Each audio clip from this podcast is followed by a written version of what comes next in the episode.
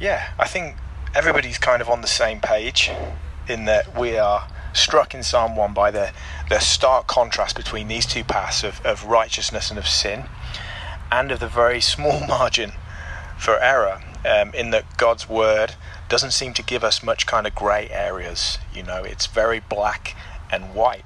And in the world, we see often a confusion, a, a, a real confusion over definitions that in the past have been very clear you know. And in God's word, there just isn't that same blurring of boundaries. Things do seem very clear cut. And um, I, I, think that uh, this for us is is an encouragement. It's scary because it means that our worldview is very different from the worldview that most people out in the world have.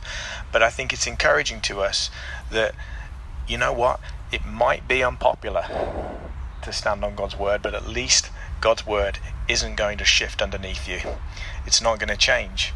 Uh, there's actually a famous quote in George Orwell's book 1984, which I read while I was away on holiday recently. I'd never read it before. And uh, this quote says Freedom is freedom to say that 2 plus 2 equals 4. And in Orwell's dystopian nightmare of a world, it was the party that decided what was true, and they could change that truth whenever they pleased. So 2 plus 2 could equal 5 one day, and 4 the next, and then six the next day, and the party could just change it up as they saw fit. There was no such thing as objective truth. And what what speaks to me about this is that the freedom to say that the Bible is true is real freedom. That's real freedom because in in our Bible it says that God is God. God is not man. I was talking to a Jehovah's Witness just last night and they don't believe that. They believe that God is God, yes, but He became a God and that we can become gods. And the Bible just simply doesn't say that. It's very clear God is God and His ways are higher than our ways. He's not like us. And also, sin is sin. Sin is sin. It's black and white. There's no margin for error, there's no grey areas. The Bible's very clear on particularly sexual sin and what that is. And in a world where these boundaries are constantly getting challenged, the Bible remains very clear. It says a woman is a woman and a man is a man. Genesis 1:27. God made them in his own image, male and female, he created them. Immediately we have a, a binary in terms of gender. Now, in a world that's seeming to want to do away with any kind of distinctions of what gender uh, and biological sex actually looks like, this is really important for us to see that the Bible is very, very clear about these things. And I believe that in this day and age, this is a freedom worth standing and fighting for. It's worth us taking the pelters and not looking popular in order that we can raise our children to believe that the Bible is true, uh, even if everyone disagrees. So I think that's what it's spoken to me.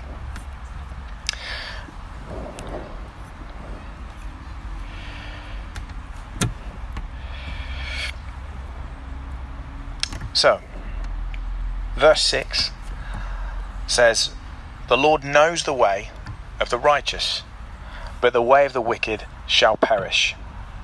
Now, what, what do people think of when they read that verse? What, what kind of strikes you about that final verse? For the Lord knows the way of the righteous, but the way of the wicked will perish. Anything popping up? Well, all the way through the psalm, like I said, we've had this direct comparison, haven't we, between the way of the righteous and the way of the wicked. And here we're reaching basically the culmination of that. And we'd expect, I think anyway, in this verse, that there would be a direct contrast again that we would have the Lord knows the way of the righteous, but he does not know the way of the wicked. That's naturally how I'd expect to read it. But in fact, it's not. The psalmist just tells us that the way of the wicked will perish. So, on one hand, the Lord will know the way of the righteous. On the other hand, the way of the wicked will perish. So, there's something about being known by God that keeps us, as the righteous in Christ, from perishing. So God's knowing here, his knowing of the way of the righteous, it's got to mean more than simply being cognizant or being conscious of our way. His knowing isn't just passive. It's not like we have knowledge. Like I may have knowledge of that tree. I could tell you that uh, the bark is a kind of grey grey colour. Uh, I could tell you roughly how tall that tree is. But it, God's knowledge isn't that type of knowledge here. It's not just a bare consciousness. His knowing isn't passive in this sense. It's active. God's knowing of your journey, of your path, is active. His knowing actively does stuff to your journey. It's an active protection and a sustaining of your person along your journey through life.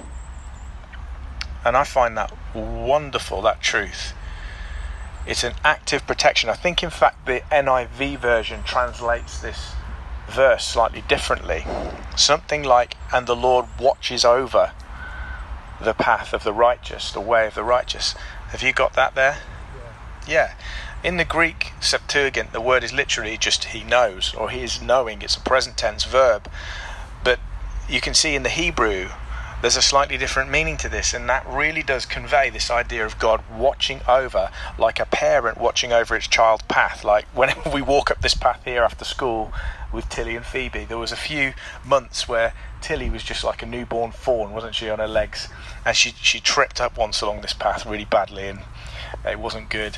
So we will watch over this path whenever she's running on it. Oh, be careful, you know, watch out. We're constantly watching over it. And that is the the kind of meaning that this verse actually conveys to us is that God is doing that for you. That in your walk through life, God is doting on you. He's watching over you to protect you, to ensure you don't come a cropper. And so, since the way of the wicked perishes, this tells us that God doesn't know it in the same way that He knows your path. God doesn't know the path of the wicked. Now, that's an interesting thought, isn't it?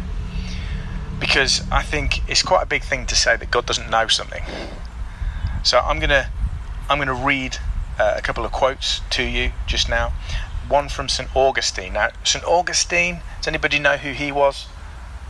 St. Augustine was one of the church fathers. He was around in the 400s AD and uh, a theologian, really important thinker in the early church. And he said this this verse is expressed more plainly that this should be not to be known of the Lord namely, to perish, and this to be known of the Lord, namely, to abide. So, literally, being known of God is to abide, and not being known of God is to perish. Now, this is quite hard to get a grasp on, so I'll try and explain it, but their old style of writing is a bit different to what we have now. And this wasn't originally written in English either. But it says this So as that to be or to be should appertain to the knowledge of God, but to his not knowing not to be. Now that's that kind of screwed with my head a little bit. And then he finishes off with saying this For the Lord saith, I am that I am, and I am hath sent me. So you know how God's name, Yahweh, you can translate this as I am. I am that I am, okay?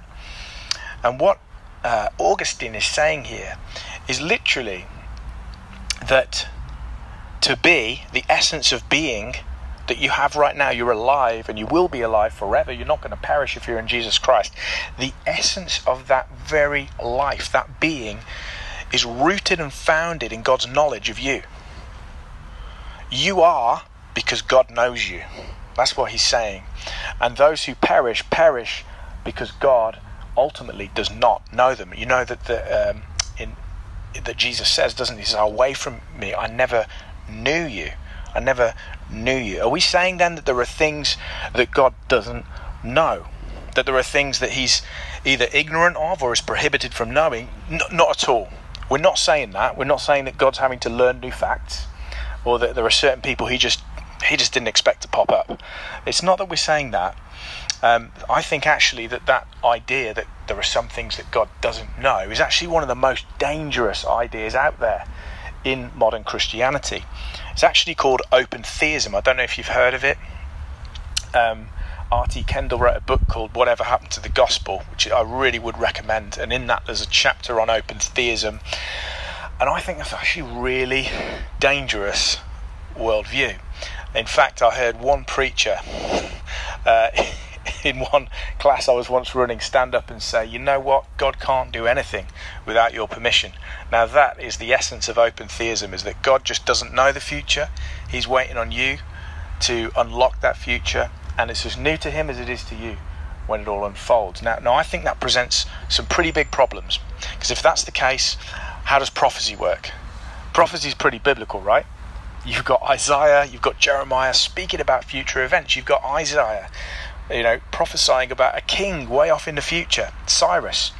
How could that happen if God doesn't know the future? If things are all just completely random, prophecy's kind of defunct, isn't it? It doesn't work. So I don't think it really tarries with a biblical worldview, the idea that God doesn't know stuff. And I think it's very dangerous as a Christian to believe that God somehow isn't in control of this, you know?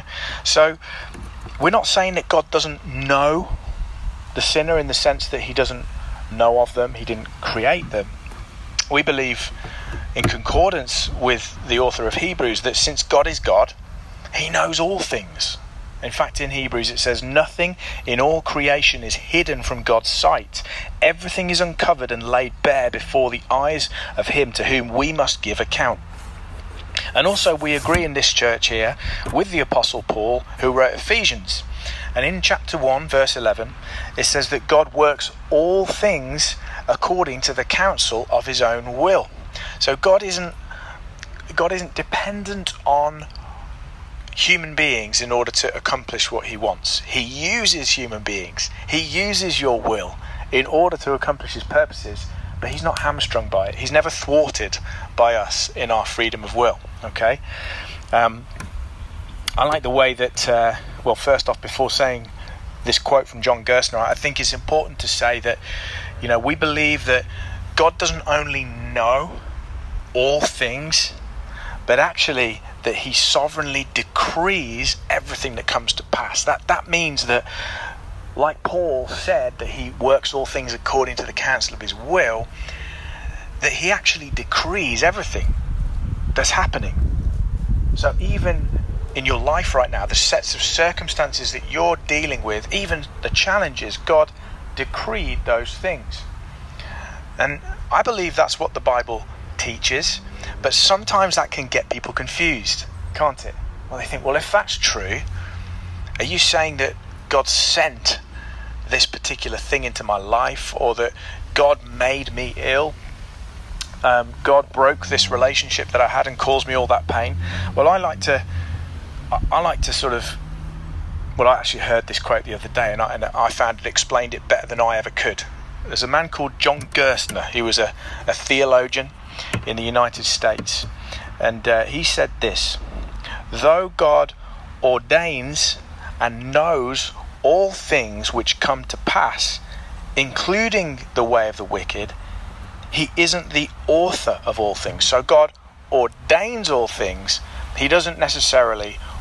author all things. You see, God is not the author of sin because God can't sin, can He? He's holy, He's perfect, He's, he's righteous. So there are things that God can't do. He literally can't sin, right? So He can't be the efficient, as we use in philosophy that word, efficient cause of sin, in that He didn't sin in the garden. Adam and Eve sinned in the garden, although that was within God's decree.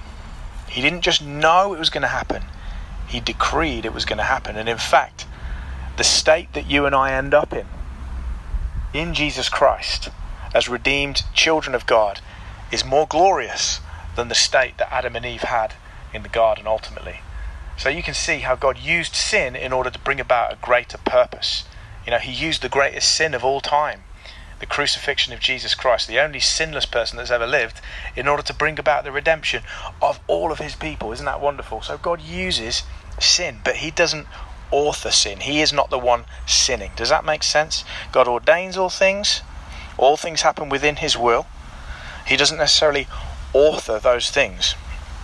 If you want to read more background on that, I'd, I recommend read Isaiah 10. Read Isaiah 10 and in there, you have God accomplishing his purposes through a wicked and evil, tyrannical king. king of Assyria. So you have the king of Assyria doing whatever's in his heart to do, which is just all bad. and you've got God ordaining that and saying, I'm choosing to use this wicked king to accomplish my will.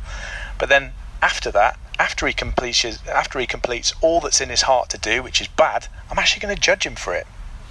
I'm going to judge him for it, even though it was in my my predestining will to that he would do these things. I'm still going to hold him accountable, and this kind of boggles the mind, doesn't it? But but it's there, and I, and I think ultimately God is in control of the universe. He's he's not learning new things. So we're not saying. I know this is taking a while to establish. We're not saying God doesn't know stuff. But we're saying this type of knowledge that's being talked about in verse 6 is more than just knowing stuff. It's more than knowing that 2 and 2 is 4. It's a real active knowledge. It does stuff, it changes things. So, turn my page. So, yeah, Augustine said again, as he will say to last, uh, sorry, as he will say at last to such as are placed on his left hand at the day of judgment, I know you not. Now, what is that which he knows not? Who knows all things, both good and evil in man? But what is the meaning of the words, I know you not, unless it be that you are now such as I never made you? So, if God's knowing of the way of the righteous is more than just bare knowledge, what is it? It's a constant care. God's knowing of your path is a constant care and an unwavering protection and guidance. God not only cares who are His, He knows their journey in life. He sees your path, He chose it for you. And as a Christian, I, I know for me that it's, it's no accident that I'm here at this stage of my life, meeting out in a field in HCC rather than at LifeSpring as I was. I know this is no accident. This was in the providence of God. I'm experiencing the things I'm experiencing, and you, as you're in Christ, are experiencing the things that you're experiencing because God has ordered those steps for you. He's ordered your steps, every single one of them, all of them that you'll take in life. And we know that all who are in Christ, there'll be no missteps, okay? There'll be no missteps. I, I think it's Todd Friel who said, responding to a question from somebody who was saying, Oh, how do I know that I'm in the place where God wants me right now? And he said, Oh, I can tell you how you know. How you can know that is that you're here. Right? How do I know whether I'm in the right place where God wants me right now? Because you are here. right? God's got you exactly where He wants you because He knows your way. No matter how many momentary failures, trials, and dark days you endure, He'll ensure that you're ultimately victorious because He knows your path, He knows your journey. Charles Spurgeon said this He's constantly looking on their way, and though it may be often in mist and darkness, the Lord knows it. If it be in the clouds and tempest of affliction, He understands it. He numbers the hairs of our head. He will not suffer any evil to befall us. And I just think that's incredible. It's an awesome thing to be known by God. Not just to be known in terms of him being conscious of you, but to be known in every and ev- sorry, in every possible way. This sort of knowledge I think is best described as love. God's knowing of your path is love. It's protection. How many of you, I would ask, have known God's love for you this week? Have you seen God's love of your of your journey this week? Have you recognized his care over your path? I know that I have. You know, Jesus said in John 10, he said, uh, I am the good shepherd. I know my own, and my own know me. There's this idea of knowing again. And I think Jesus is talking here not just about a, a sort of a knowledge of you in terms of oh, he knew that you would at some stage come to know him. I think this is an intimate, deep knowledge. He knows you by name.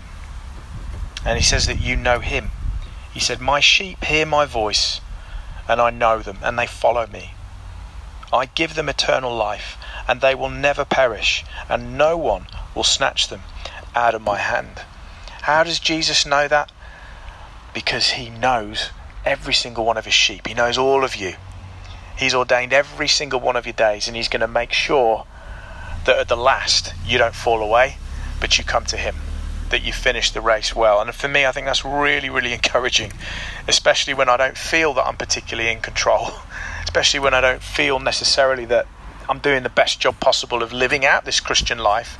The Bible tells me that I will ultimately finish the race well because God knows me, not because of anything in me, not because I'm making all the right choices necessarily, but simply that God will lead me ultimately to finish my race well. So I would just say this before we finish and pray. I'd encourage us let let's put our way, our path, our journey before God today. Let's let's commit it again to him. And let's acknowledge that it's God and not us who truly author our journey in life. That you know what? We give God the glory for where we're at right now. I know many of you personally have not enjoyed the easiest journey over the last few months. The same's been true of me. And it can be very easy in those moments to look at God and say, Lord, why? Why? What have I done wrong? Why am I on this path? Why have I ended up here? But in fact, what the Bible says is that each of your steps is ordered. None of them will be a misstep. That God has you here for a reason. As Romans 8:28 says that he'll work all things together for good to those who love him. So that means that they'll be good not just in a kind of big sense, but they'll be good to you. God will make them good to you, ultimately. Even if in the moment it seems kind of confusing and painful, we've got that promise from the Bible that God's ultimately going to work them to good for us. So I'd say that. Let's, let's just finish in, in a time of, uh, of discussion and prayer and let's just commit our ways to God. So I'd love for us to just break into smaller groups for a moment and um, just confide in one another if there have been sort of you know challenges along that journey that you just want to commit in prayer to God again today. Um, I'd really enjoy if we could, t- could take a moment to do that and just just pray for one another that we would have joy on this journey, knowing confidently Dave's got a new haircut. knowing confidently that God is overseeing it and He's carefully watching over us. Okay, so let, us take a moment and uh, and do that.